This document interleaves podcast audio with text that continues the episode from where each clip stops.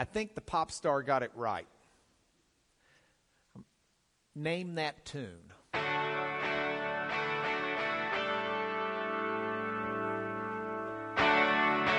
Got it? Heart of the matter? Yeah. All right. Catch some lyrics for just a moment.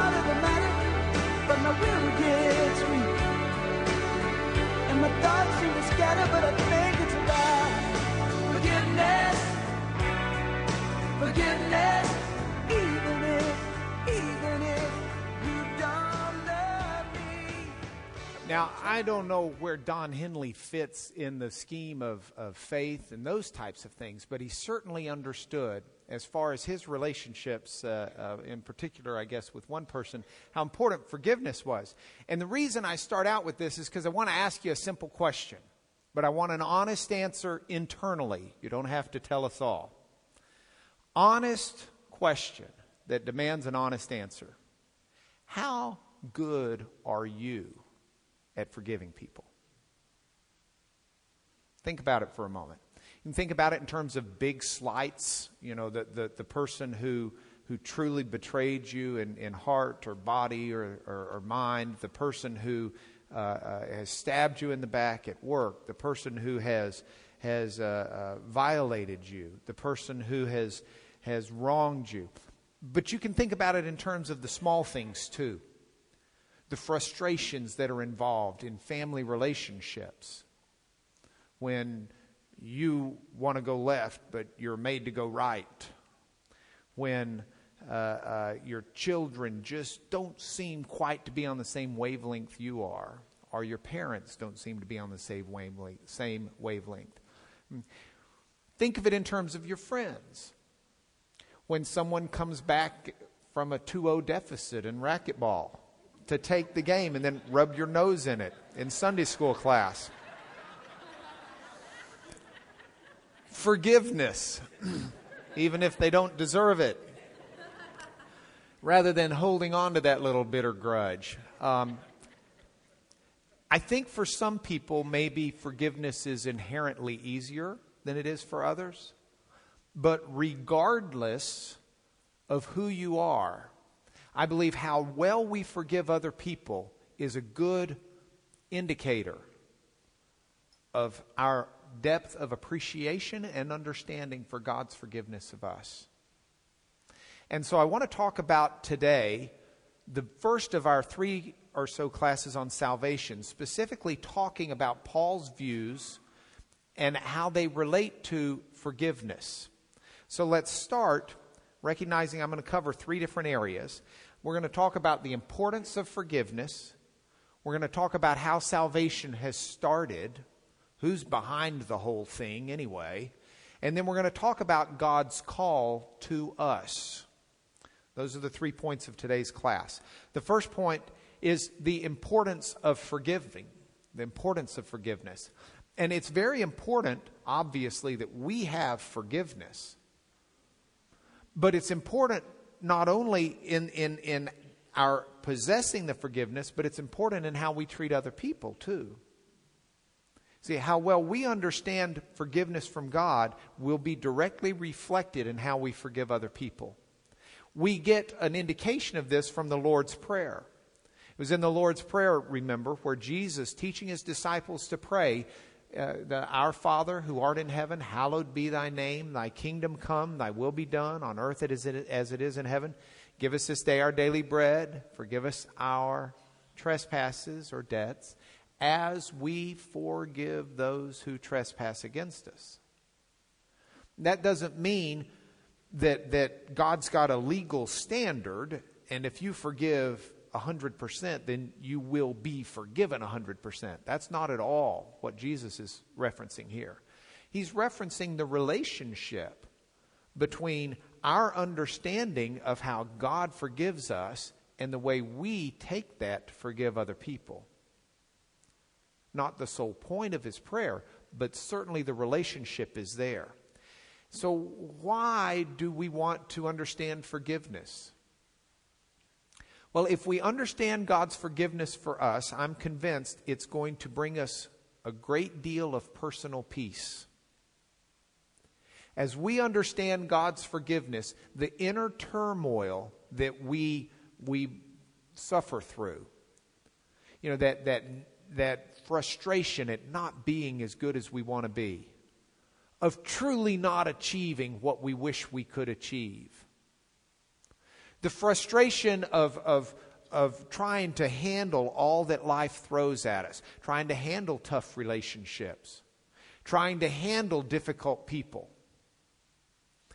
All of those issues that cause turmoil are affected by our understanding and appreciating God's forgiveness of us. And as we understand it and appreciate it more, personal peace comes. Not only personal peace, but as we understand forgiveness better, we have a more godly walk. Our walk with God is directly, eh, here's a bizarre, I don't know if it's ironic because I don't really understand what that word means, my wife tells me, but I think this is ironic. Maybe it's not. But it seems to me bizarre that I fall short of what I want to do for God and how I want to be for God. I sin. There are areas in my life where I really need some divine intervention. Okay? And and yet I will grow in those areas to some degree based on how well I understand that I've been forgiven for those sins. That's almost opposite of the way it should be. The human part of me cries out and says, wait a minute, wait a minute, wait a minute. I should grow in those areas and then get forgiveness.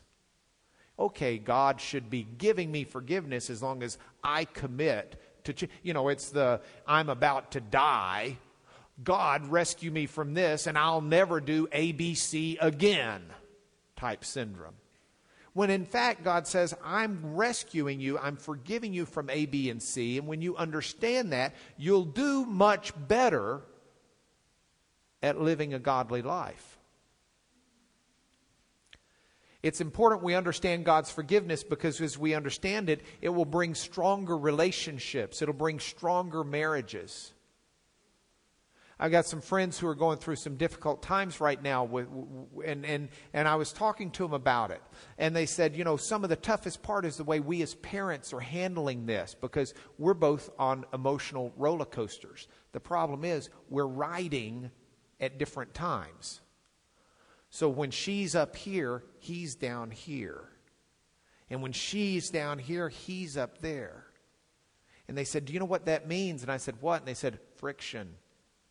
We seem to be just getting on each other's nerves when what we need to be doing is pulling together the, the difficulties in the wagons. And it just reinforced to me as they told me that how important it is in, in our relationships and in our marriages to build stronger ones if we don't let the petty things or even the big things stop us from forgiving and walking in a spirit of forgiveness. Forgiveness is not always just a, okay, well, when you apologize, you'll, I'll cut you the slack. There, there's a, a, a, spirit of forgiveness that we need to grow in, and as we do, it will strengthen our relationships. Another reason understanding God's forgiveness is important is because it's going to bring us greater joy in life. Are you miserable? I'm convinced your joy, you, you, you may not jump for joy, like in the picture, but your joy is going to measurably increase. There is a measure of joy we get as we understand God's forgiveness that's indescribable. And it's a boost to wherever we are in life and whatever is going on. What else? As we understand God's forgiveness, it's going to bring us a greater love for God and a greater love for each other. What I hope you're seeing here is, is the way forgiveness can unlock for us many treasures of life. Maybe we should write a book uh, 10 ways you'll enjoy life more than you ever have before and see if it makes it on the bestsellers. But a key to it would be understand God's forgiveness. When you're burdened down, when you're ignoring God, when you're troubled by God, when you're inquisitive about God but non committed about God, there's a certain amount of, of burden that you feel that is removed when you have God's forgiveness and you understand it and walk in it. And so I think uh, uh, the, under, the, the importance of understanding forgiveness is huge. Importance of having and understanding forgiveness is huge. But let's look at it from a second angle. Let's look at how salvation has started for us. Where was the starting point of salvation? I don't know how many of you have children. We have five. You can borrow some if you ever need to. One of the things I learned from the early on era of our children, not so much with Will, our oldest boy. He was four before he, he had any siblings, but right after him came two girls very close in age, Gracie and Rachel. And I learned then that they have lines that they use that I used when I was a kid. Some of the same jokes, they'll come home and tell a joke.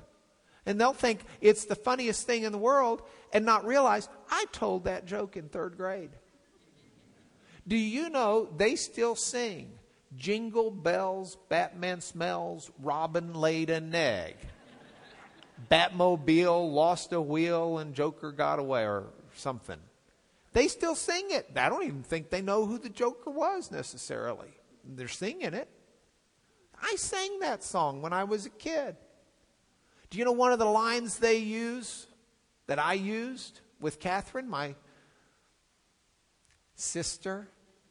She doesn't like me calling her my older sister, so I'm not. one of the lines. uh, see? She's going to use the line on me right now when church is over, and I'm leaning on her and Randy for a huge favor today. Um, she started it. We used that line. My kids use that line. For some reason, someone starting it is rather significant in the world of refereeing fights. Don't do that. She started it. Come on now, you use that line somewhere in your life. Yeah. Well, who started something can be rather important. And the forgiveness that we have and the salvation we enjoy in the Lord Jesus, the salvation, it was started by God.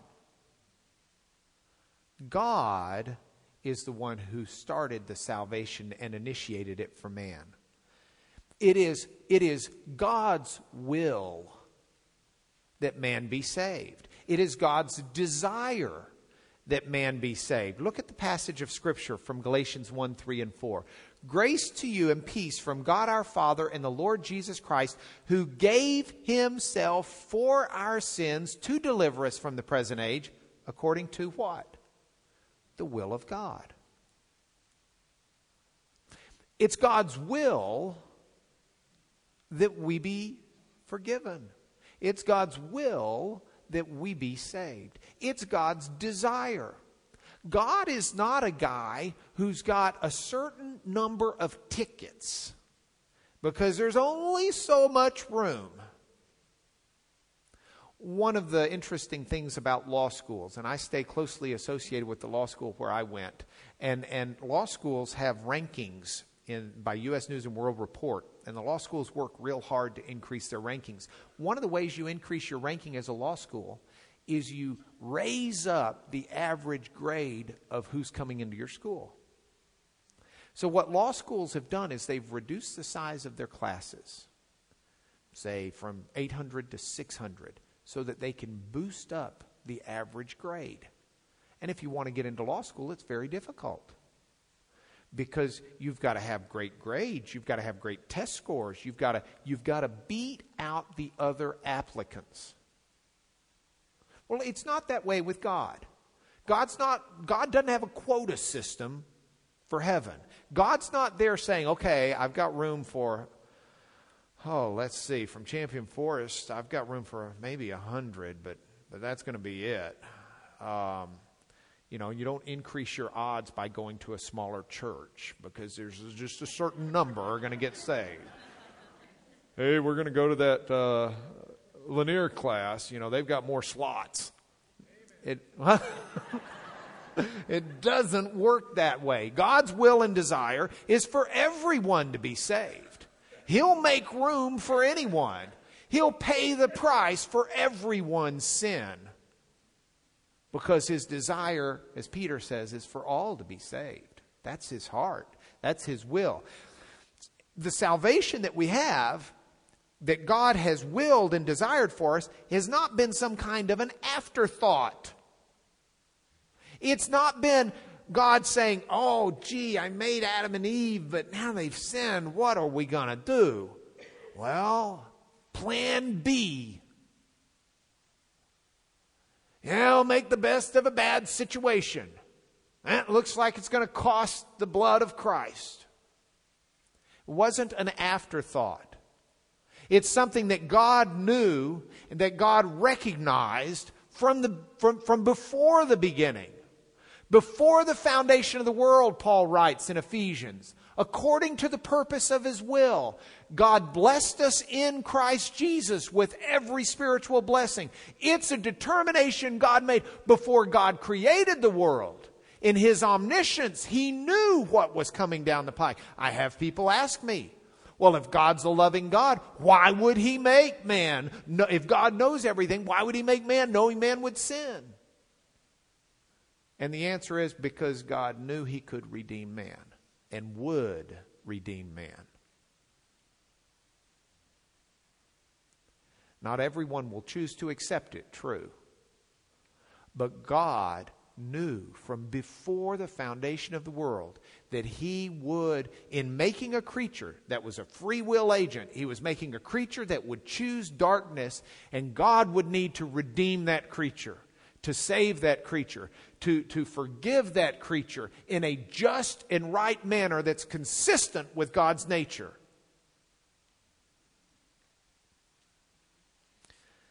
God's decision to do God's decision to do this was not something that came from anything less than his very character. It came from his, his love. That's God's love. Paul said it this way in 2 Thessalonians 2 16 through 17. He said, Now may our Lord Jesus Christ himself and God the Father, who loved us and gave us eternal comfort and good hope through grace, May he, they comfort your hearts and establish them in every good work. See, God loved us. God gave us eternal comfort. It was from his love that he did it. Look at it from this passage. In Romans 5 8, Paul says, But God shows his love for us in that while we were yet sinners, Christ died for us. Uh, William Barclay calls it the divine initiative. God on his own reached down while we were yet sinners. That's especially poignant when you realize Paul wrote it and Paul was living at the time of the crucifixion. Not living as a follower of Jesus either. Shortly thereafter, he becomes a persecutor of the church. And Paul makes a point, he says, while I was still a sinner, I wasn't following him. I wasn't calling him Lord. I wasn't studying under him. I wasn't adhering to his instruction. While yet a sinner, Christ died for me. God's initiative, out of God's love and God's will and desire that man be saved. Ultimately, what I have to say on this point is we got to realize God's not looking to lock anybody out. God is in the saving business. God is in the saving business. He's looking for ways to get them in, not ways to get them out. God's heart is to find any justification that is right before His character to allow eternal fellowship with us, where we get to live eternally in His presence. That's His desire. That's His will. That's what He's trying to do. That's what He is doing, better said. It's God's love for us, and it's the greatest thing out there. Nothing is going to ever be able to separate you or trump God's love. There's not a thing you can find that's stronger than the love of God is for you. There's not. Paul said it this way in the Romans passage that's given so many people comfort. If God is for us, who can be against us? Neither death, nor life, not angels, not rulers, not anything in the world right now, not anything that's coming tomorrow that you're dreading. Not anything that's too tall, not anything that's too deep. There's not a thing in everything that's ever been created that will ever be able to separate us from the love that God has for us in Christ Jesus. Nothing. So God's love, God's will, God's desire, God's heart, and God's provision is for humanity to be saved. It's important we have forgiveness. It's important we understand it came from God before we even remotely wanted it, sought it, asked for it, expected it. It's God's divine initiative for us. Now, our third point, Paul talks a lot about it being God's call. Salvation is something that we have been called to by God. So at this point, we're going to become Greek students. We haven't had a Greek word for the day in some time. I think we're due one. I have politely left out Zorba the Greek's music that I usually put with this slide because some people said it was getting old. I didn't think that should matter because this Greek word's pretty old itself. The Greek word for call that Paul uses is kaleo. It's pretty pretty easy to remember. Call, kaleo. Uh, my friend Dr. Bob thought he learned Spanish, and I asked him how, and he said he'd just add O or A to every word. That same rule would have worked well for this Greek word. Uh, what's the Greek for call? Uh, instead of O, add eo. Call eo. Okay? Kaleo is the Greek word for call. And if we were to look it up in a Greek dictionary, we'd see several different meanings off of, uh, off of it. First, it means to assign a name. Um, I call John John because that's John's name. Okay. I call Lewis Lulu because to me that's his name. You call someone a name, kaleo. And that's fine. That's a good way to use the word. But the word has a more intense meaning. The more intense meaning, which appeals to me as a lawyer, is it's what word would have been used by the Greek society when you got issued a subpoena or a summons to appear in court. You got a kaleo. You got a calling. Not a, oh, gee, I may go. No, this is a summons. This is, you are hereby ordered to appear kaleo. Now, there's a third meaning of the word, which is the nuance that Paul uses. And so, when we're talking about Paul's writings, we need to understand this third nuance. Then, all of these, you can see how these words flow together. But for Paul, when he uses the word kaleo, he uses it in the sense of your vocation. So, you know, uh, Joe Barnett might say he had been called into the ministry we hear that expression. Called into a vocation. You've heard that? Okay. It's not just preachers and ministers that God calls. Paul teaches that God has a call for all of us. God initiates a call to all mankind. Just as God reaches down for forgiveness and God initiates salvation, God initiates it, Paul says, using the word calling. You've been called, and I've been called to salvation just as much as we've been called to a job. Now, for some, this isn't that appealing of an illustration because they hate their job.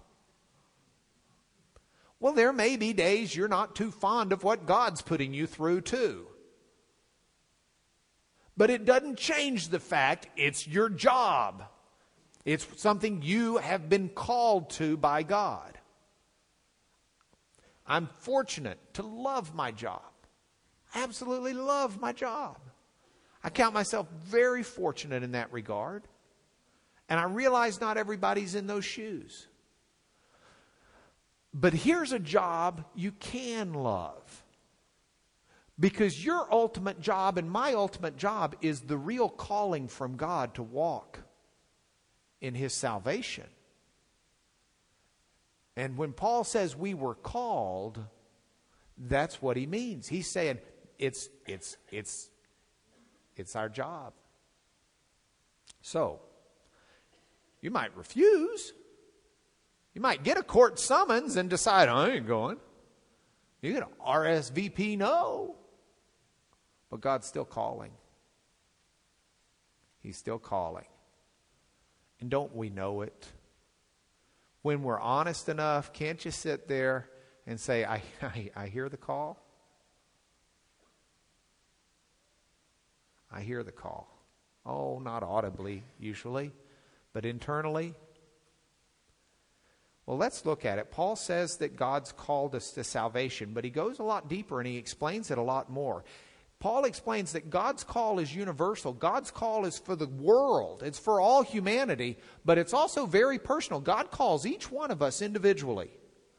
St. Augustine said it this way God loves each of us as though we were the only one. Does God call all people to his name and to be saved? Yes. But God calls us personally, too. God says, Sandy, I'm calling you. Larry, I'm calling you. God calls us each one individually, very personally. And it's a wonderful thing. So, what does it mean? What job are we called to? We're called to salvation. What else is it? What else is there? If you're going to do the job that God's called you to, and by that job we mean walk as the saved person He wants you to be, there's more to it than simply being saved. For a while in my life, I thought God calls us to be Christians. Okay, I'll be a Christian, and that's it. But that's not fair to Scripture. When God called Abraham to leave Ur of the Chaldees and to go start the nation of Israel, God didn't simply call him and say, Hey, I want you to be my guy. God said, I want you to do this, I want you to do this, I want you to do this. Called him with a purpose. God calls David out from among the children and says, I'm calling you to be the king and shepherd of my people. God calls his prophets. God calls Jeremiah and says, I want these words in your mouth. He calls Jonah and says, I want you to go to Nineveh. God calls people. God, Jesus calls Andrew and Peter, and he doesn't say, Hey, follow me. He says, Follow me. I want you to be a fisher of men. See, there's, there's purpose behind the calling, there's mission behind the calling. God's call to every Christian. Those aren't just, oh, those are examples of holy men in the Bible. No, that's, that's, that, that applies across the board. God hadn't called anyone simply to be a Christian. He's called everyone to walk in good works that He's prepared beforehand for them to do. God's got a reason. He's got a job for you and me. In this day of unemployment, that's really encouraging. There's 0% unemployment in the kingdom of God. Now, there might be a bunch of people not showing up for work, but there's 0% unemployment. You've got the job, you just may not be doing it.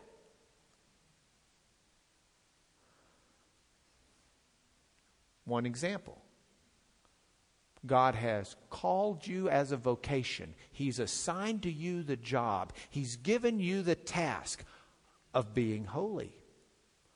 Paul uses the word in 1 Thessalonians 4 7. God has not called us, assigned us the job. He's not put us to work at being impure.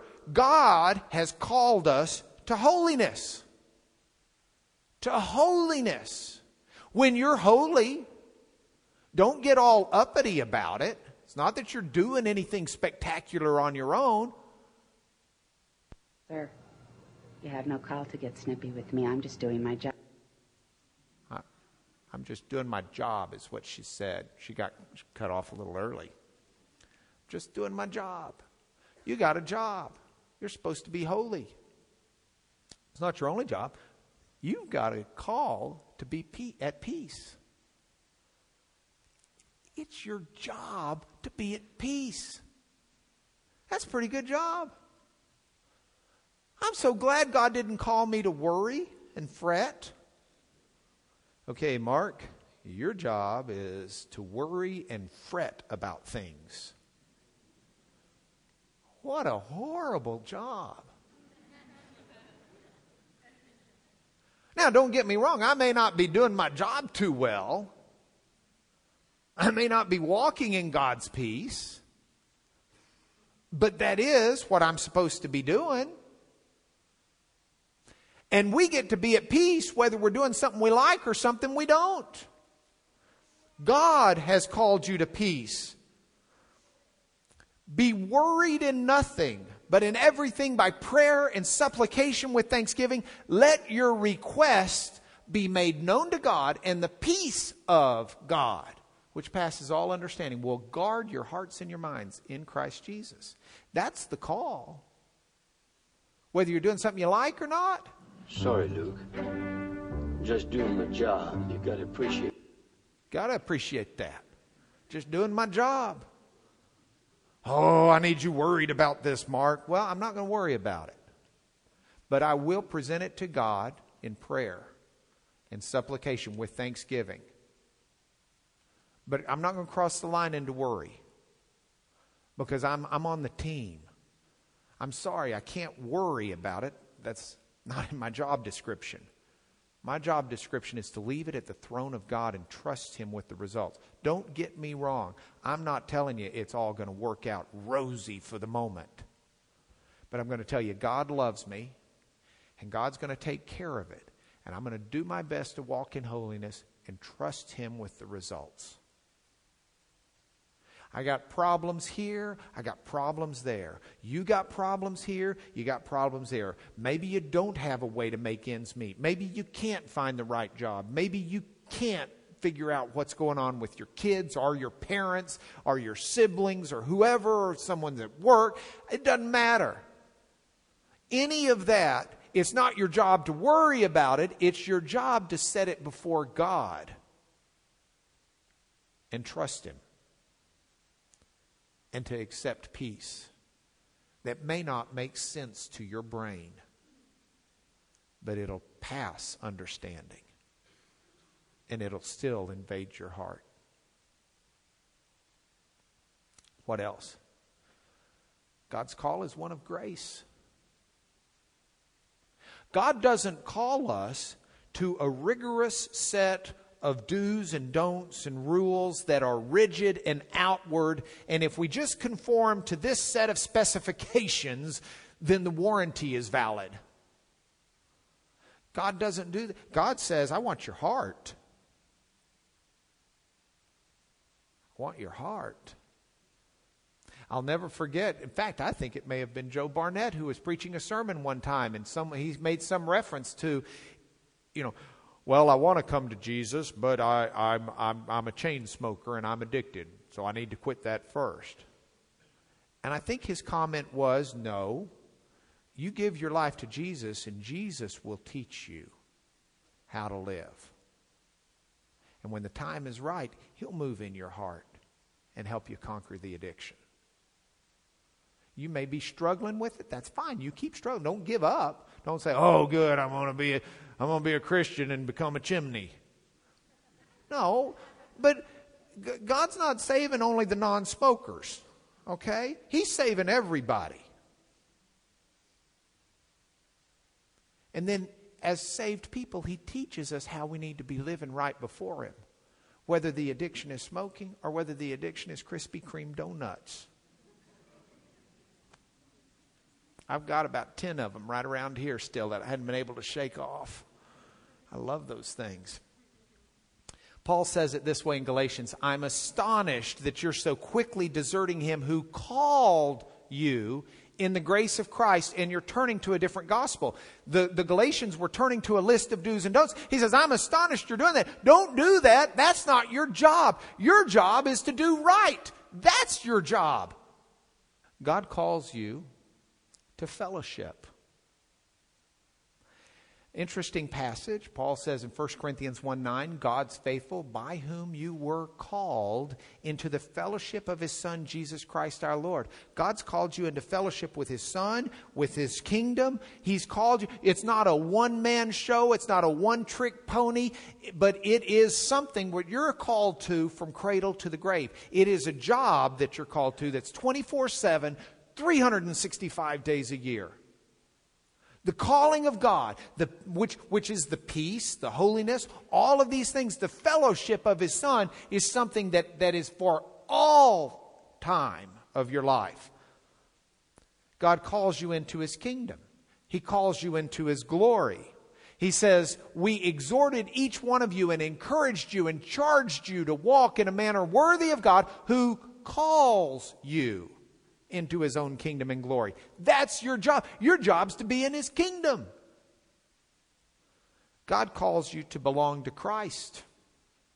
Paul says, God, Paul, he starts his Romans letter saying that he's called, he's given the vocation of being an apostle. But he's writing to the Romans who are given their own vocation. They're given the job of belonging to Christ. That's us. You've been called to belong to Christ. You've been called to have him as your Lord. You've been called to be His. That means also, as part of your job, you've been called to live differently. You're to walk in a manner worthy of the job you have, worthy of your calling. That this, these are your work duds. This is your uniform. You, you wear work clothes. You, you, you walk in a manner worthy of your calling. That means you got humility. I'm really proud of the fact I have humility. Not that kind. Real humility. What's the old book? Humility and How I've Achieved It. No, real humility. Think of the boon in your relationship with your spouse if only your spouse would have humility. No, it doesn't work either. It's self directed here, okay? If I had humility, if I had gentleness, if I had patience. Those are my work clothes. That's what I'm to be wearing 24 7, 365 days a week. Now, this isn't rigid rules, but this is a freedom. But look what Paul says. He says, You were called to freedom, brothers, only don't use your freedom as an opportunity for the flesh, but through love serve one another. And that's what we do. Have you seen the TV show Locked Up Abroad? On National Geographic, that show freaks me out. It's, it's a real life stories about people who get locked up in prisons in third world countries where it's really no place you ever want to be in prison. Not that you want to be in prison here, but not there. But being locked up abroad or locked up here is nothing compared to being enslaved to sin we're just so used to it that we're numb to it. But you get a whiff of the freedom in Jesus Christ where all of that slavery is left behind and all of that sin is left behind and all of the rigid rules are left behind and you walk in His glorious spirit and might and power and there is nothing like it. God calls you to eternal life. Your job is to live with God eternally.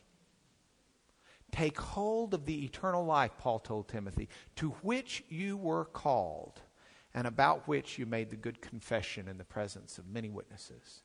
God's called us to eternal life. That's something to celebrate. There's some dancing for joy. Here's an important one Paul says God calls you because of who God is, not because of what you do. The passage that I pulled out of 2 Timothy 1 God saved us and He called us. He gave us the job, He gave us the vocation to a holy job, a holy calling, not because of what we can do, but because of His own purpose, His own grace, which He gave us in Christ before time even started. And that takes us right back where we started God's divine initiative. God has reached down. This is what we're going to be talking about for the next two weeks, but we're going to do it using a number of different metaphors Paul uses to talk about salvation. He uses justification, which is a legal metaphor. He uses uh, redemption. He uses uh, adoption. He uses uh, six or seven different ones that we'll cover in this class. And it'll be uh, uh, hopefully uh, encouraging, enlightening, and help us better understand the forgiveness we have from God, which will permeate out and affect everything we do. Three points for home. First, God has not called us to impurity, but God's called us in holiness. That's the job. That's the job. And it's a specific call to you. Put your name there. Fill out your own 1099. Put your name, your address. This job follows you when you move. This is the job you get to take home with you. This is the joyful vocation. You finally, I promise you, you finally get the job of your dreams. It's best job you'll ever have. God shows his love for us in that while we were still sinners, Christ died for us. God initiated it. God initiated it. So I go back to the start of this forgiveness. Do we really want to hold grudges? I mean, if God's called us and God's done all of this for us and God's initiated forgiveness and this is the heart of God and the desire of God, do we really want to be His children and then hold a vendetta against our wife because she didn't have dinner ready? Just really irks me the way he drives just really irks me the way my kids do ABC. Or, my mother in law is a control freak. I heard that from a friend the other day. I can't stand my mother in law. She's a control freak. Well, she's 70 years old. She's entitled to be a control freak. You just smile, you love her, and ignore her. I mean, do we really want to get bitter and cause family division because some 75 year old lady is a control freak? Just say, God bless your heart.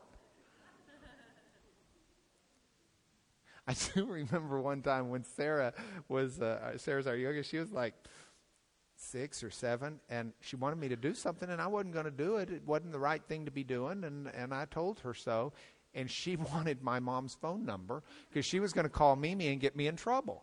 She's going to tell on me.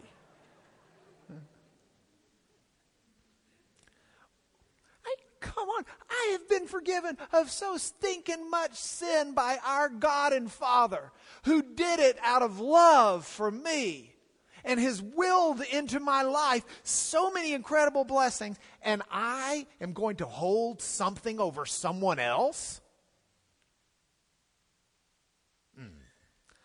Walk in a manner worthy of God who calls you. Dress for the job. Humility, patience, kindness. Wear what you need to wear to get the job done right. Be proud. Wear that uniform with pride. Would you pray with me? Lord, I thank you so much for your calling. It is my prayer that we will all answer that call from wherever we are in life right now. If we don't know you, Lord, we want to know you. Make yourself clear to us. Teach us who you are, what you have done, and bring us into fellowship and forgiveness with you. Lord, it is my prayer if we've already found that forgiveness with you that we will walk in it. That we will see your calling for us and we will become serious workaholics on your job for us. and see how that transforms our lives, our families, our world. We love you. We pray for your peace. We pray for your guidance. And we thank you for your mercies, which you have had for us from before time began. Through Jesus Christ our Lord, amen. Okay, folks, if you are interested in joining our InReach ministry team, Tracy Martin, right here. Have a great day. Thank you.